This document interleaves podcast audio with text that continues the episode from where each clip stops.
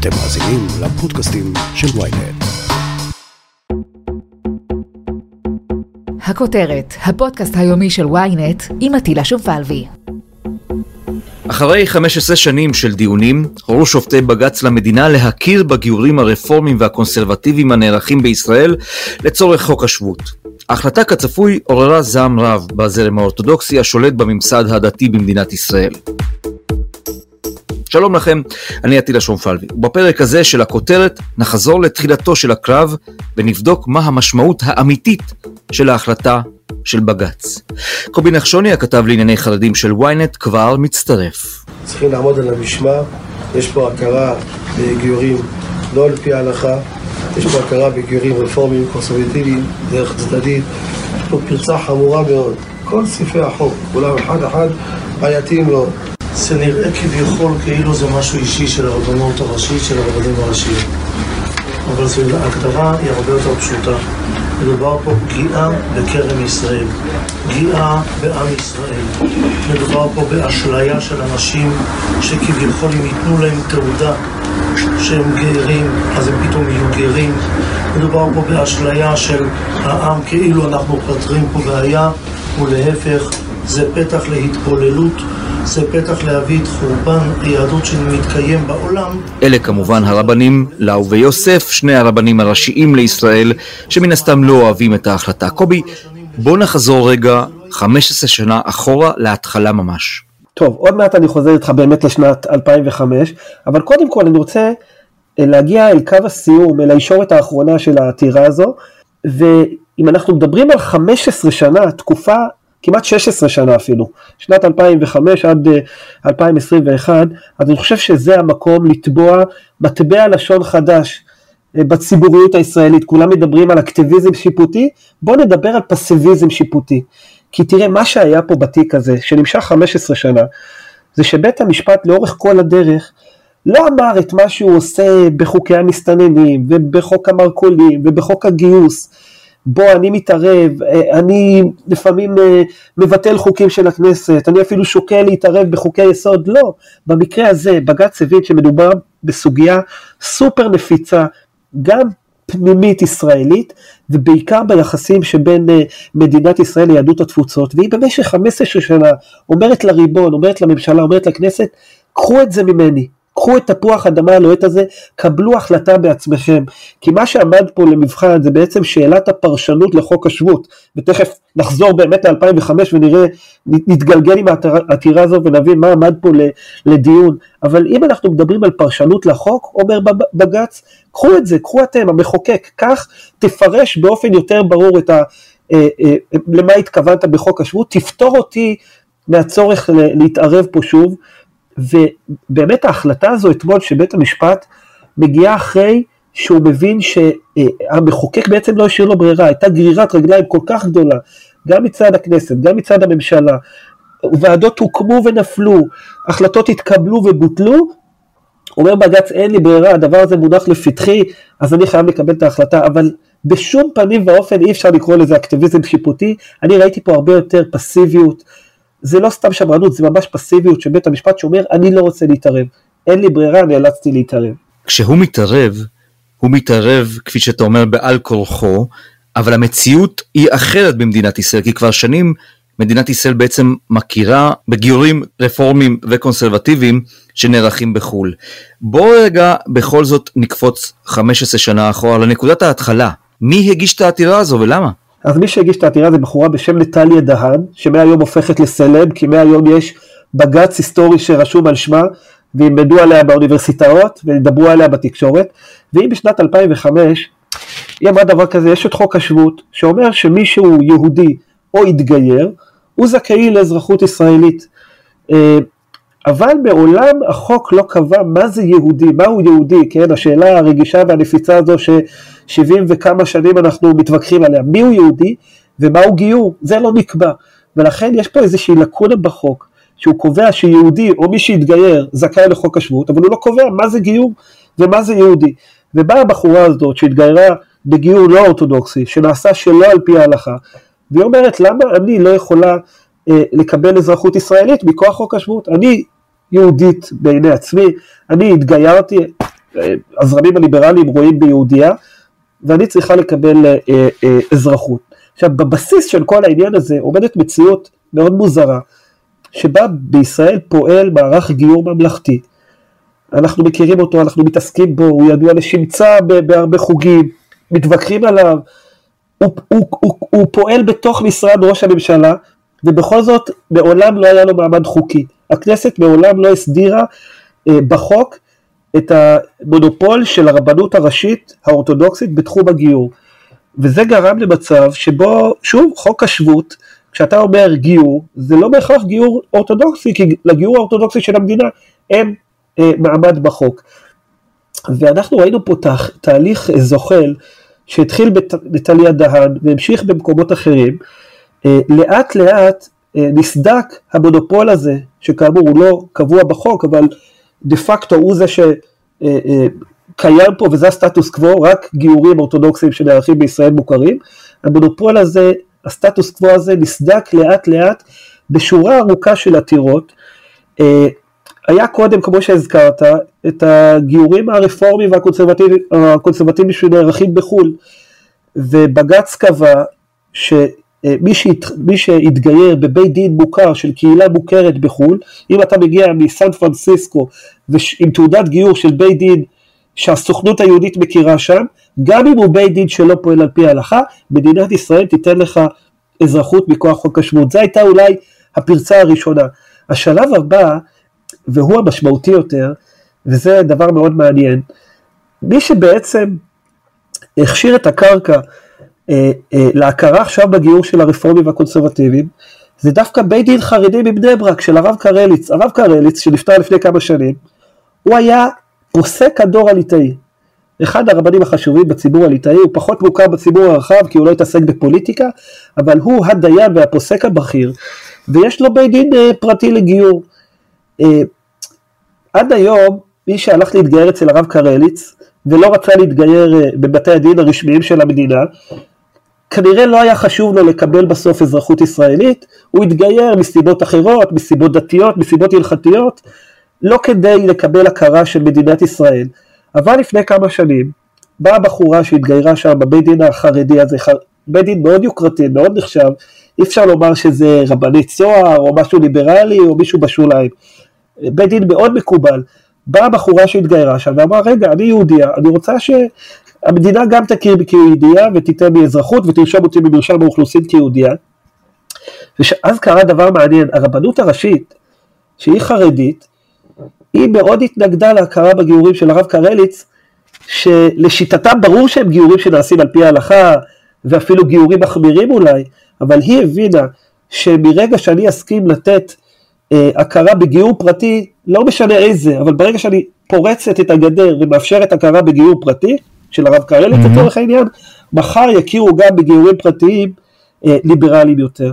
אז, אז מה בעצם זה היה פחד של איבוד שליטה? הרבנות פחדה שהם לא ישלטו על כל התהליך? הם פחדו ש... תהיה פה מין תעשיית גיורים אורתודוקסים שלא בזרם המרכזי? מה, מה היה החשש? תראה, קודם כל אי אפשר לבטל, אה, אתה יודע, שנינו עיתונאים, ציניים ככל שנהיה, אי אפשר לבטל את, לבטל את העניין האידיאולוגי הערכי. הרבנות הראשית, היא דוגלת, אפשר לא לאהוב את זה כמובן, אבל היא דוגלת בקו הלכתי מחמיר, שבו שער הכניסה לעם היהודי מחייב אותך להיות אה, אה, אה, אדם דתי, כמעט חרדי, כלומר זה, זה אבסורד שמדברים עליו שנים, זאת אומרת, אבל זו ההלכה, ההלכה היהודית.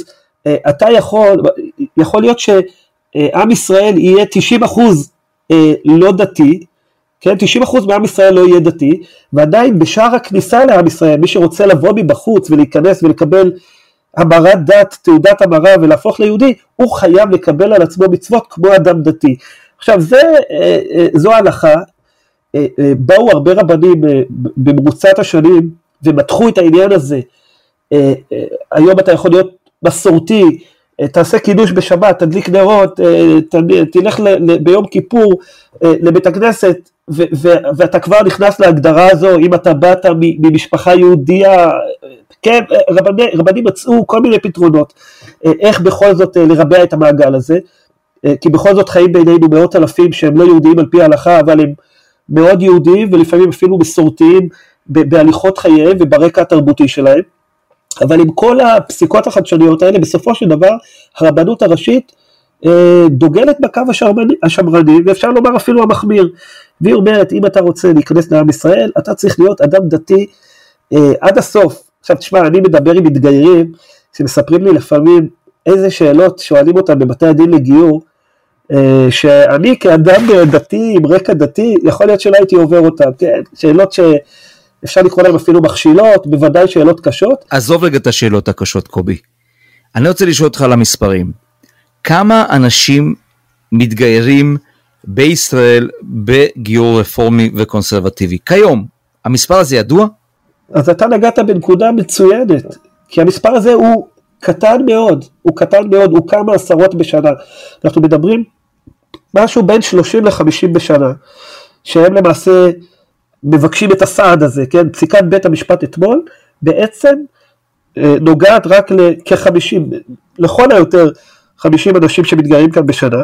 מה שכן צריך לומר זה שיכול להיות שהפסיקה הזאת תזרז את ה... אה, אה, תאיץ את הגיורים האלה ו, ותמשוך אליהם יותר אנשים, כן, עד היום, תחשוב על ישראלית, יהודייה שמתחתנת עם בן זוג לא יהודי מחו"ל, והוא לא רוצה לעבור את הגיור ברבנות הראשית, אבל הוא גם מבין שהגיור של הרפורמים והקונסרבטיבים לא שווים שום דבר מבחינה חוקית, אז הוא uh, לא מתגייר, ויכול להיות שעכשיו, אם הוא מבין שהגיור הזה יכול להקנות לו אזרחות ישראלית, יכול להיות שהוא כן יתגייר, אז היום אנחנו מדברים על מספרים קטנים, כמה עשרות, אבל בתנועות הליברליות מצפים שזה יגדל, אבל בעיקר מדובר פה בעניין הצהרתי uh, uh, והיסטורי, כן? מדובר בפסיקה היסטורית, אמרנו, היה פה תהליך זוחל שהתחיל במתגיירים רפורמים וקונסרבטיביים בחו"ל, עבר למתגיירים מבתי דין פרטיים אורתודוקסיים בארץ, ועכשיו הגיע אה, אחרי כל הסחבת הזאת של ה-15 שנה גם לרפורמים והקונסרבטיבים בארץ, בעצם הגענו למצב שאין היום שום זרם שעדיין הגיור שלו לא מוכר. אה, אה, שברנו את המונופול של הרבנות האורתודוקסית, קודם כל בתוך העולם האורתודוקסית, עם בתי דין פרטיים, כמו של הרב סתיו, הרב חיים אמסלם, החבר כנסת לשעבר, הרב ריסקין, רבנים ליברליים אורתודוקסיים שמגיירים, ועכשיו נפרץ גם העניין הנוסף הזה, וזה מגיע גם לזרמים ליברליים. אבל קודם כל, מעל הכל צריך לומר, ולעשות הפרדה ברורה בין המשמעות האזרחית של הפסיקה הזו למשמעות הדתית. צריך לומר שמבחינה דתית אין כמעט שום משמעות להחלטת בית המשפט, כי בסופו של דבר לעניין, לצורך העניין אה, אה, אה, נישואים וגירושים ברבנות, בג"ץ לא יעז לכפות על הרבנות לרשום מתגייר רפורמי כיהודי ולחתן אותו כדת משה וישראל אה, אה, עם אה, יהודייה. ואם דיברנו על פסיביזם שיפוטי, אז צריך לומר בעניין הזה בג"ץ, עם כל האקטיביזם שלו גם בנושאי דת ומדינה, הוא תמיד נזהר מאוד שלא להיכנס לנושאים הלכתיים. הלך בין הטיפות בג"ץ במקרה הזה. בדיוק, הוא, הוא לעולם לא ייכנס בשיקול דעת הלכתי, גם אם יש שתי דעות מקובלות בהלכה, אחת מחמירה ואחת מתירה, בג"ץ לא יכפה על הרבנות אה, אה, ללכת עם העמדה המקלה. אה, בג"ץ מאוד מאוד זהיר בעניינים האלה, למרות העיסוק המוגבר שלו בתחומים האלה, הוא לא מתערב בענייני ההלכה, וגם בנושא הזה ההחלטה נוגעת לרישום במרשם האוכלוסין, ההחלטה נוגעת לזכאות חוק השבות, היא בשום פנים ואופן לא נוגעת לנישואים כדת משה וישראל ברבנות הראשית. יש משהו שהפוליטיקאים החרדים יכולים לעשות, חוץ מלנצל את זה כמובן, כדי לזעוק זעקה גדולה לקראת הבחירות ב-23 במרץ? האם יש משהו ששר הפנים דרעי יכול לעשות, כמו למשל לא לקבל ולא לרשום גרים כאלה כאזרחים במדינת ישראל? אז תראה, שר הפנים דרעי זה בדיוק מונח לפתחו, הוא גם שר הפנים, הוא אחראי גם על רשות האוכלוסין וההגירה, הוא, אחראי גם על משרד הפנים, הפסיקה מחייבת אותו, אני לא רואה פה איזשהו תעלול משפטי, דרעי מומחה בתעלולים כאלה יותר ממני, אבל אני לא מכיר איזשהו פתח מילוט מהעניין הזה, אבל מה שצפוי שיקרה אה, זה או פסקת התגברות או חוק עוקף בג"ץ ושוב אני מזכיר לך, בג"ץ התחנן 15 שנה למדינה, תעשי את זה את, תחוקקי פה חוק עוקף בג"ץ, אה, או חוק שמונע התערבות של בג"ץ, מבעוד תקדימי רפואה למכה, אבל הפוליטיקאים החרדים והרבנים הראשיים לא היו מסוגלים, אפשר לומר, הייתי אומר, הם פחדו מהצל של עצמם. זאת אומרת, הם, למרות מה שאנחנו אומרים פה, שלא מדובר בעניין הלכתי, הם שכנעו את עצמם ואת הציבור שמדובר פה ממש בהרס הדת ופגיעה חמורה בשלמות עם ישראל ועוד והחלטה הרת אסון ואחרי שהם משכנעים את הציבור שזה כל כך מסוכן, איך הם עצמם יכולים להסכים לפשרה? ולכן כל השנים הם ברחו מפשרה למרות שהיא לא דרשה שום, אה, שום, שום התפשרות בהלכה, אבל הם לא הסכימו לא לחוק אה, כזה ולא לפשרה ואיזה מבנה חדש לוועדת ניסים, הם לא, כל הצעה הם דחו, בג"ץ התחנן אליהם, אבל עכשיו כשהגרזן מונח על הצוואר, אה, אה, וכמו ששמענו את, את ליצמן, את גפני ואת הרבנים הראשיים אומרים, אין מנוס מחוק עוקף בג"ץ, והחוק עוקף בג"ץ הזה הוא יהיה דבר פשוט מאוד, הוא פשוט יקבע מה שלא קרה עשרות שנים, ייקח את הגיור הממלכתי שכבר פועל, פועל ברבנות הראשית, אה, אה, אה, פועל על פי הרבנות הראשית בתוך משרד ראש הממשלה, וכל מה שצריך זה החלטה שהדבר, החלטה בחוק שמדינת ישראל מכירה רק בגיור של הרבנות הראשית. מה שיקרה במקרה הזה, זה שזה יעורר את יהדות העולם, ואפשר לומר שמכאן התחיל כל, כל הסערה הזו של חוק הגיור, אתה יודע, בחרדית קוראים לזה אוי לי מיצרי ואוי לי מיוצרי. מה שאני לא אעשה, אני לא אוכל לצאת מזה. כי אם אתה נותן אה, יד לשינוי של הסטטוס קוו כאן בתוך המדינה, אז פתחת חזית עם המפלגות החרדיות, אבל אם אתה אה, מקבל חוק שיש בו הכרזה היסטורית, אה, מעוגן בחקיקה, קבוע, שגיורים רפורמיים וקונסרבטיביים לא מוכרים, אתה פותח חזית מול יהדות העולם, וזה מצטרף לנושאים כמו מתווה הכותל ואחרים, ולנתניהו זה יהיה מהלך לא קל בכלל לעשות, אה, אה, לקבוע פה מסמרות שייתנו, שיעשו, אה, אה, יהפכו את המונופול של הרבנות הראשית לעובדה מוגמרת, אבל ליצמן ודרעי וגפני מבהירים לו היום, זה התנאי מספר אחת שלנו במשא ומתן הקואליציוני הבא. קובי נחשוני, עם ההשלכות של הפסיקה ההיסטורית והתקדימית של בג"ץ, תודה רבה לך. תודה.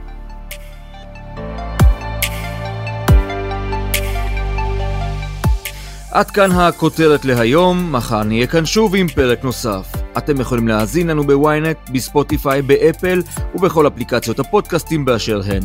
אם יש לכם הערות, בקשות או רעיונות, אתם מוזמנים ליצור קשר באמצעות האימייל podcaststrudelwynet.co.il ולפנות אליי ישירות דרך הטוויטר או דרך הפייסבוק. נשתמע מחר.